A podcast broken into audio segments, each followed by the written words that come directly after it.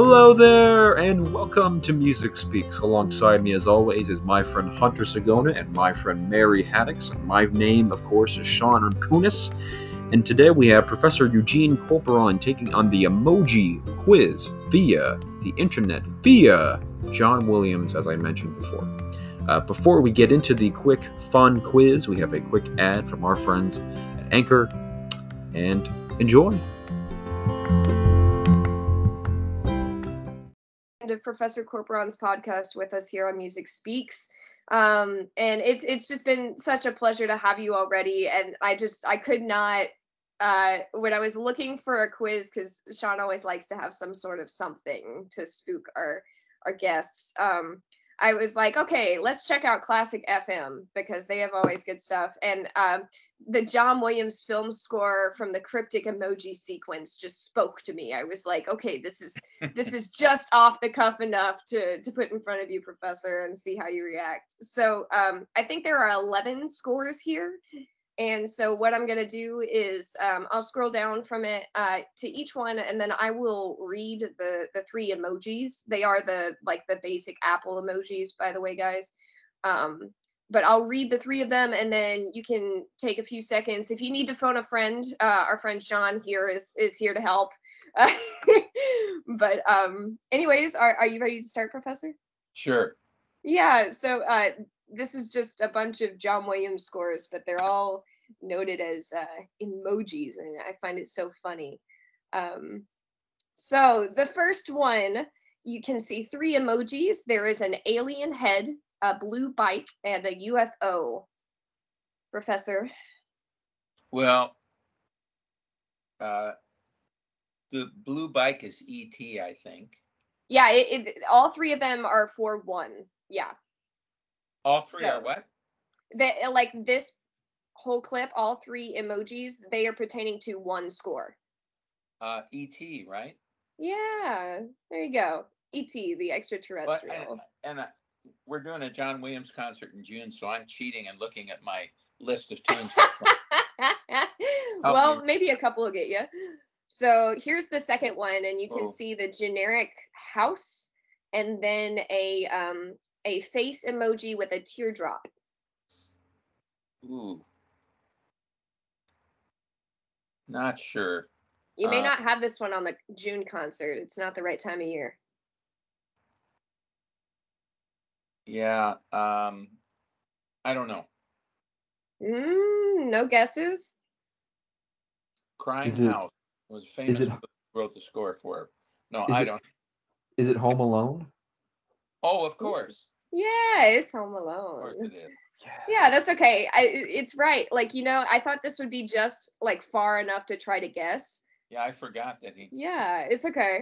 So then there's this one, and I think this one's pretty straightforward. Personally, there's only one emoji, and it is um essentially a hook. A hook. Yes, so it has to be the Robin Williams right. hook. Um, that was one of my favorite John Williams scores, actually. So uh, the next one, you see um, a, a, sorceress and then a magic wand. Yeah, uh, he didn't do Harry Potter, did he?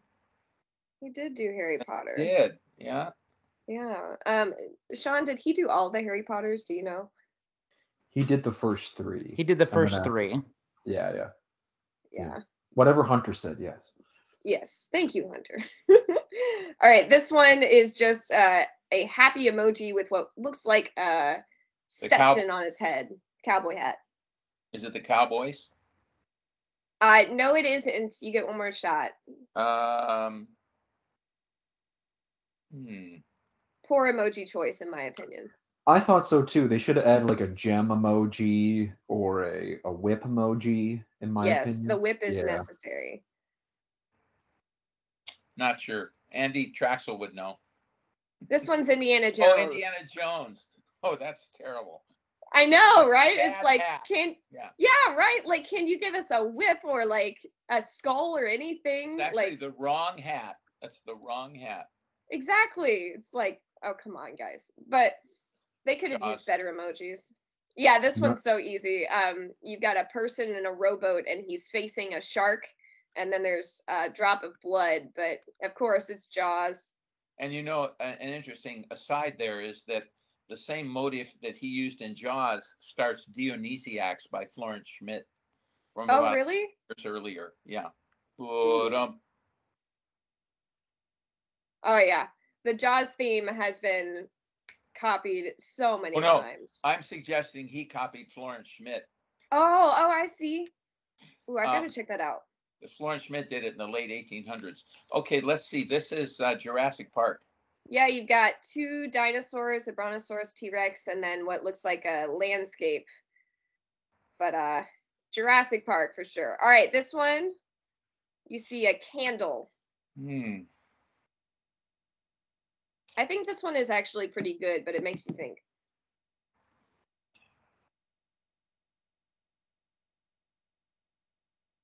I need a hint. Um Sean, do you remember which one this is? I'm I'm also blanking on this one too. This one seems hard. A candle. This is one of uh so other than Hook, this score is one of his really introspective ones. Um, this is interesting. I never. I mean, when I'm thinking about candles, um, Hunter, do you know any? I I can't figure this one out. Do you? There should be like a piece of parchment with some ink on it too, if we had to pick another emoji. Oh, is it um uh the one about the no, not about the Declaration of Independence. Um Mm-mm.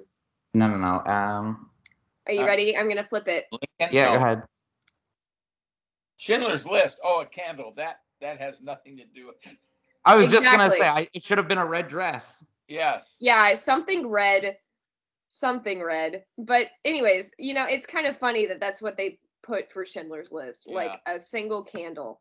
Like, what is that? All right, this one's easy. We see a star and then a crossed sword, two crossed swords. The most Perhaps favorable. The most Sword. iconic John Williams. Oh, Star Wars. Yes, sir. It is Star Wars. And um they've got the the picture that they've got in the background when you flip it is actually from a behind the scenes shoot with A New Hope.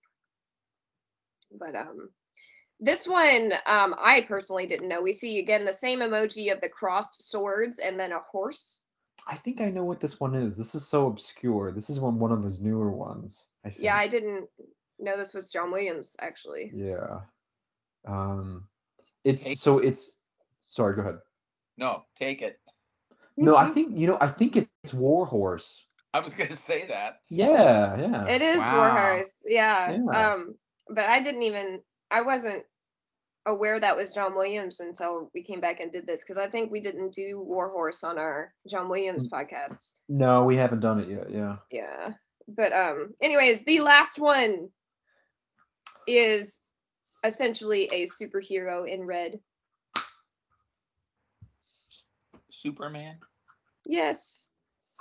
Woohoo. Superman. Yeah.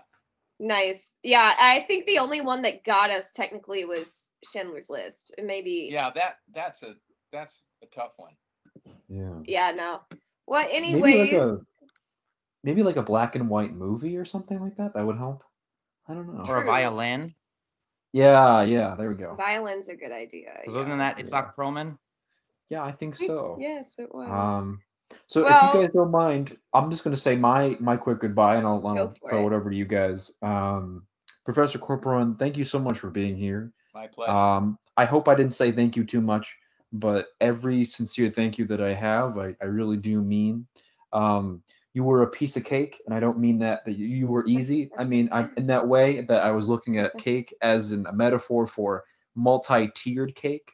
So when you kept looking and you find more and more and more, and um, Only I a felt very- brain would think of that. Oh, thank you. Oh yeah, and it, it just felt very digestible today. So so thank you for making everything so enjoyable and, and heard and listened and um, thank you for being here. Thank you. Pass it over to. Hunter. Um, so yeah, I want to extend my thanks as well, uh, uh, repeating everything that that Sean had said. so uh, you know, uh, you have such insight, obviously, into everything you've done, everyone you've worked with, and all the pieces that you chose. It was really a pleasure to get to listen to you. Well, it, it's really fun sharing this time with you. You're all thinkers. Fun to- Yeah. It's just fun to dialogue and and uh, have a chance to bounce ideas. I learned a lot today, so it's good You to never get- know what's going to come up in that eight ball brain of yours, right? That's right. Yeah. Getting worse. Well, Professor, of course, uh, you know, I was so excited that uh, the guys were like, yeah, let's have Corporon on. It would be great. And of course, I'll see you on Tuesday. So no, no long farewells. But, um, you know, it, it really has been just such a fun time to have you talk about some music that has truly impacted you. And of course, uh, you know, we could sit here for three days in a row and never get through the entire list. So um, thank you for giving us uh, a lot of reasons as to why music speaks to you. And um, I hope that our listeners have enjoyed this as well. And um, anyways, uh, I think Sean, do you have anything else that you you'd like to add? Please come back. Yeah. Any anytime. We should Anytime, keep- any We place. should keep meeting like this. It's fun. yeah. Yeah. Absolutely. Yeah. Well, and with that, um, we'll have our little quick outro after this uh, little break. And uh, thank you again, Professor. See you soon. Okay. Thanks, you guys. Arrivederci. You too. Bye-bye. Bye.